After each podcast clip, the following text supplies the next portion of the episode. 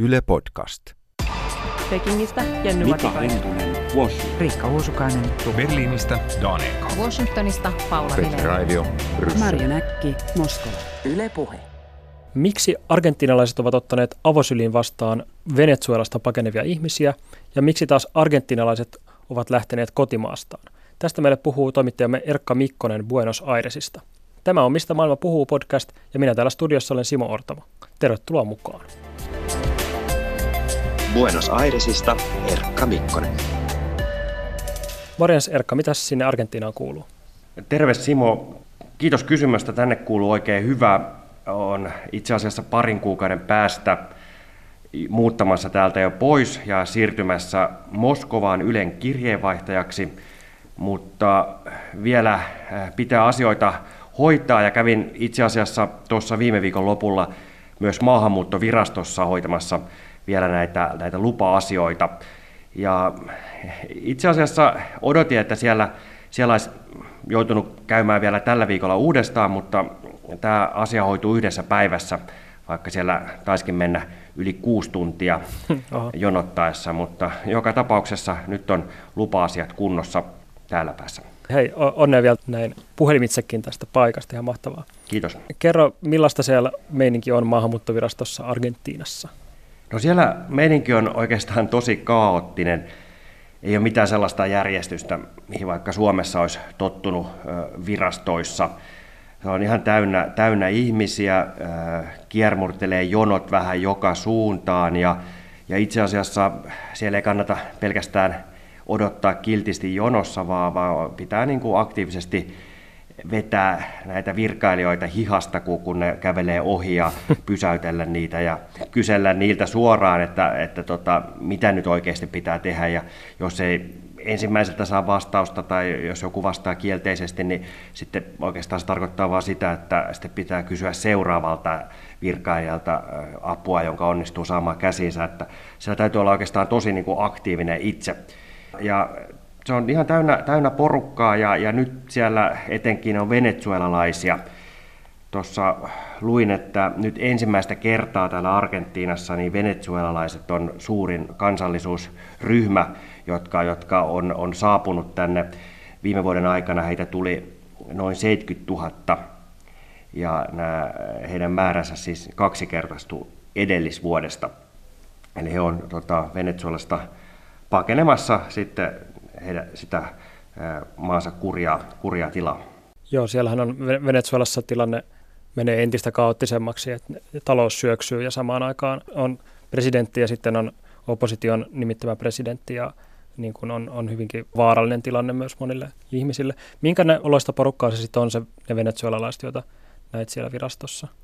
No sanotaan, että Argentiina on kuitenkin aika kaukana Venezuelasta ja, ja tarvii olla jo jonkinlaista varallisuutta tai, tai joku tapa päästä tänne, että tänne ei tietysti kävellen sieltä saakka tulla ja lentoliput on, on kalliita, eli tänne ei ne ihan köyhimmät kyllä saavu, mutta kyllä, kyllä varmasti monella, monella on kuitenkin hätä ja, ja näitä venezuelalaisia heitä näkyy katukuvassa myös aika paljon pyydetään ihmisiltä äh, ruokaa tai, tai rahaa ja, ja, ja kaupustellaan kaikenlaista. Ja sitten ihan tosi monissa kahviloissa ja ravintoloissa myös, myös näkyy esimerkiksi venezuelalaisia tarjoilijoita. Onko muuten tämä venezuelalaisväki, joka on tullut, niin onko he saaneet niin kuin turvapaikan tai pakolaistatuksen siellä vai onko he enemmänkin päässeet vaan maahan taloudellisina siirtolaisina?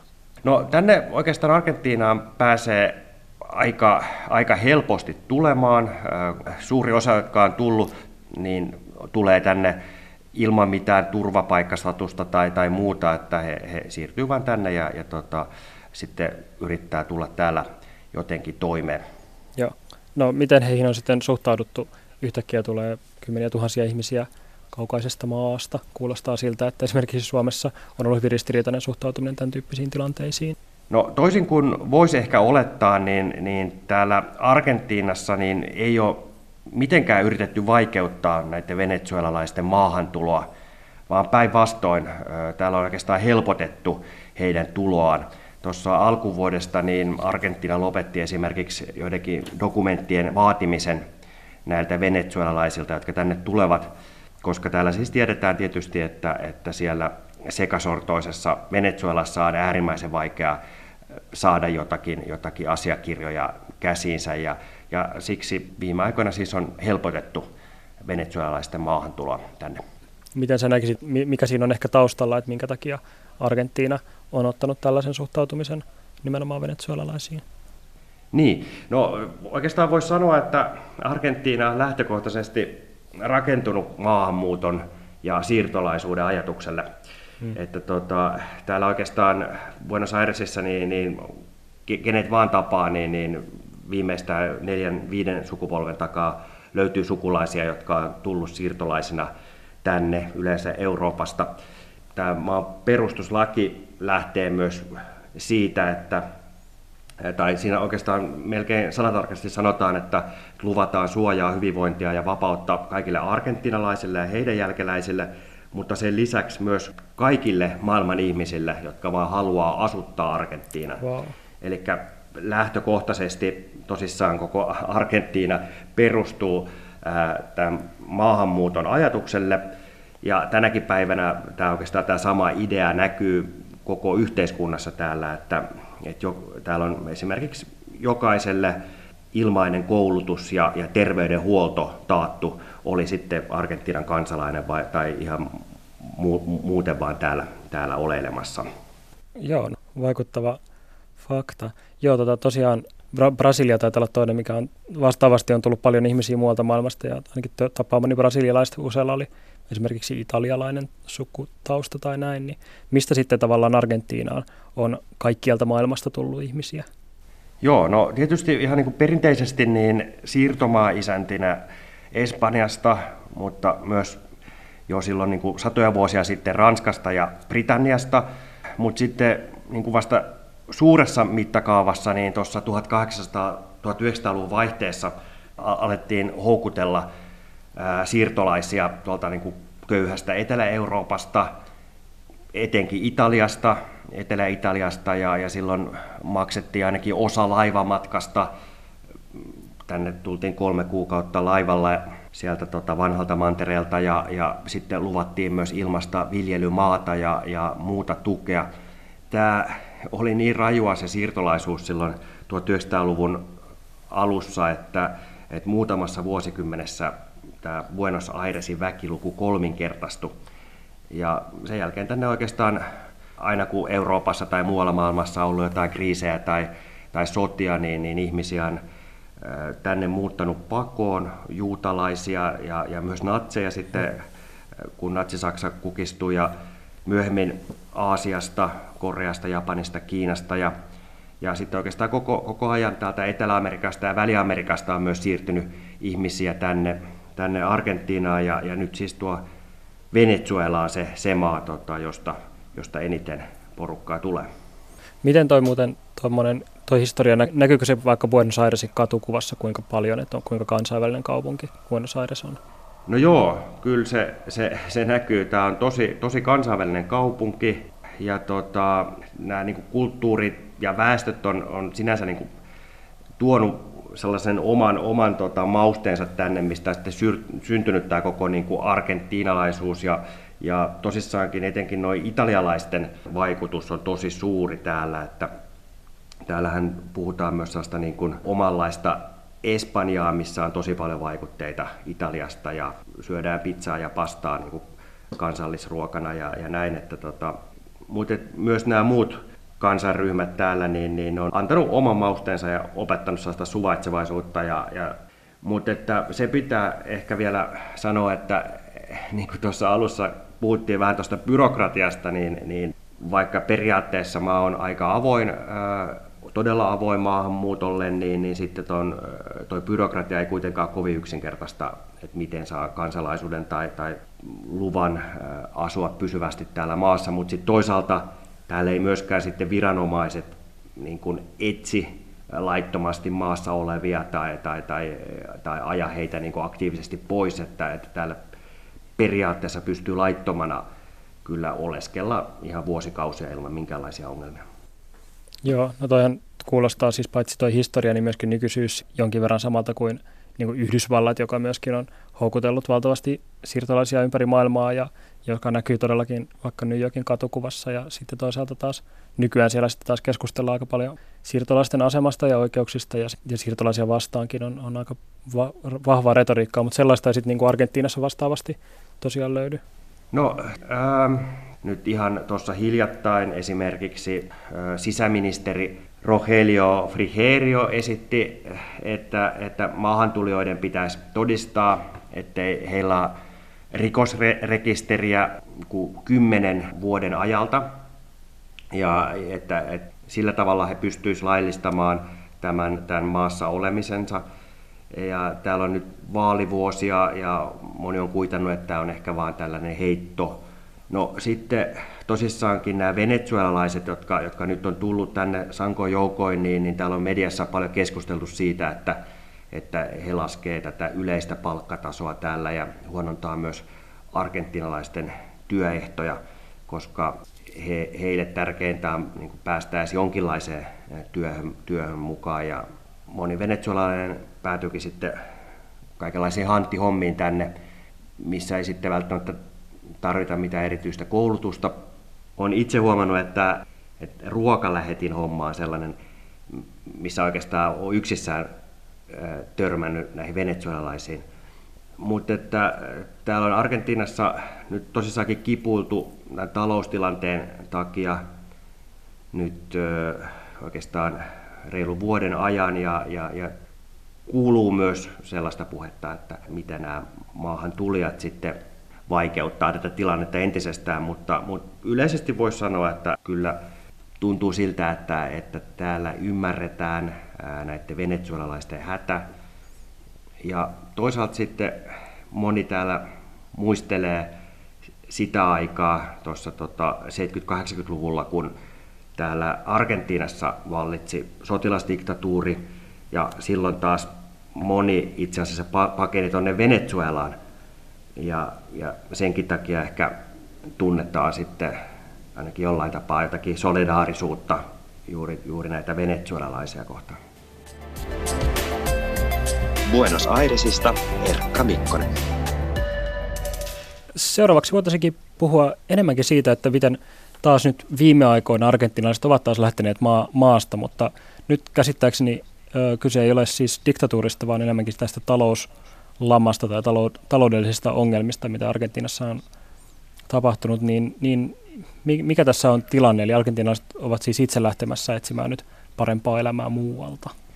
Joo, nyt ihan eletään taas sellaista aikaa Argentiinassa, että, että täällä talous on pahasti kuristunut ja esimerkiksi peson arvo on romahtanut ja ostovoima laskenut ja työttömyys ja köyhyys kasvanut ja täällä monilla on sellainen yleinen näköalattomuuden tunne, niin on täällä jutellut paikallisten nuorien aikuisten kanssa ja moni tuntuu puhuvan siitä, että haluaisi lähteä Argentiinasta pois just sen takia, että tulevaisuus ei näytä mitenkään erityisen val- valoisalta niin kuin tässä ajassa.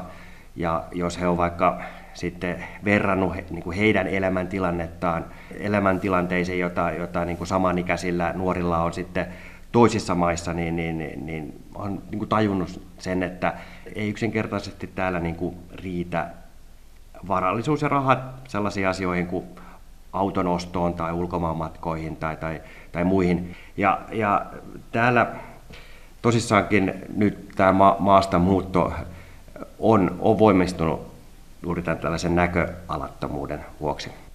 Joo, eli Instagramissa näet hienon auton samanikäisellä kaverilla, niin tekisi mieli ehkä olla jossain muualla kuin Argentiinassa. Tota, minne päin he sitten haluavat lähteä? No argentiinalaiset oikeastaan äh, haluaa lähteä joko Eurooppaan tai sitten Yhdysvaltoihin.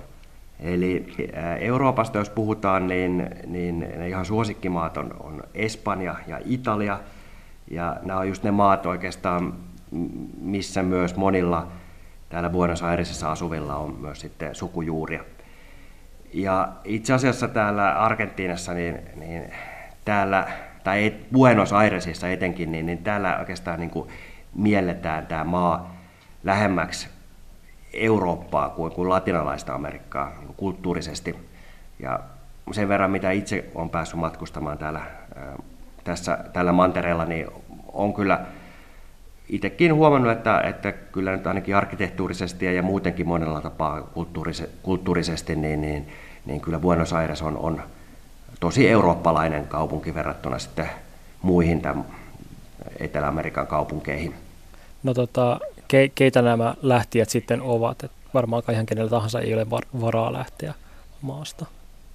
No ei, ei, ei ole äh, todellakaan niin köyhimpiä ne, ketkä, ketkä haluaa, haluaa lähteä Eurooppaan tai Yhdysvaltoihin, vaan kyse on just tällaisista niin keskiluokkaisista, usein hyvin koulutetuista nuorista aikuisista. Ei ole määrällisesti mitenkään kovin, kovin suuresta osuudesta välttämättä kyse, mutta, mutta se, että, että nämä nuoria ja koulutettuja, niin, niin, niin, niin täällä on puhuttu et, niin kuin tällaista aivovuodosta. Et se, se taas sitten näkyy siinä, että, että täällä ei sitten niin kuin paikalliselle markkinoille löydy välttämättä sitten niitä parhaimpia osaajia, kun, kun tota, nämä, nämä parhaat osaajat haluaa lähteä sitten muualle.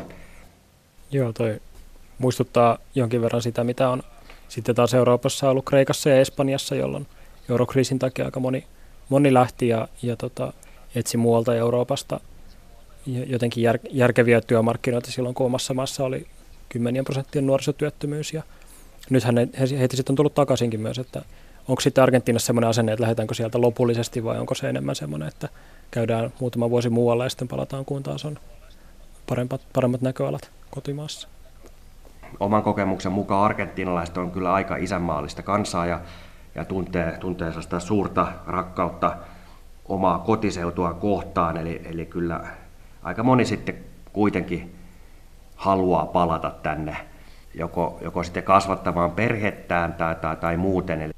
Ja ihan esimerkkinä voisi ottaa Lionel Messin, kaikkien tuntemaan Messi, joka on asunut ihan teini-ikäisestä lähtien Espanjassa pelaamassa futista, mutta, mutta kuitenkin nai vaimokseen tytön kotikaupungista Rosariosta ja, ja säilyttänyt hyvin tiiviit suhteet ää, niin kuin Argentiinaan ja tähän kotikaupunkiinsa Rosarioon. Ja ihan samalla tavalla aika moni muu argentilainen varmaan, varmaan tota, miettisi, että, että vaikka lähtisikin muualle, niin sitten kuitenkin haluaisi säilyttää läheiset suhteet kotimaansa ja sitten mahdollisesti palata.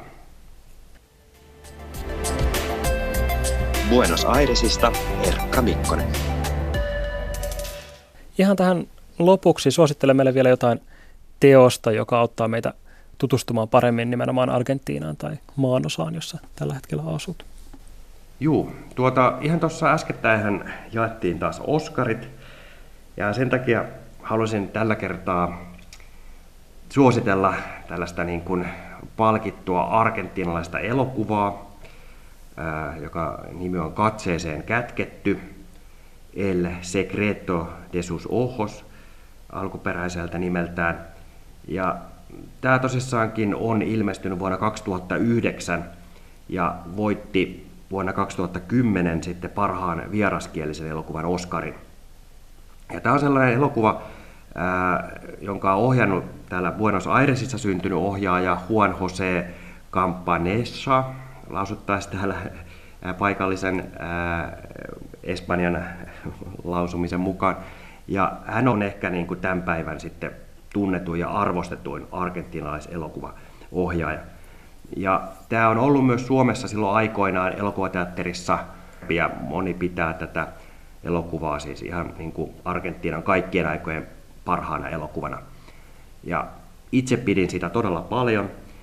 Tässä siis on sellainen tarina, kertoo eläkkeellä olevasta rikostutkijasta, ja, mutta sitten on myös mukana niin tästä draamaa ja rakkaustarinaa, ja tapahtumat sijoittuu siis 70-luvulle Argentiinaan ja sitten niin kuin nykyaikaa. Ja todella hyvä elokuva, pitää tiukasti otteessaan ja sitten loppuratkaisu on todella yllättävä ja hyytävä.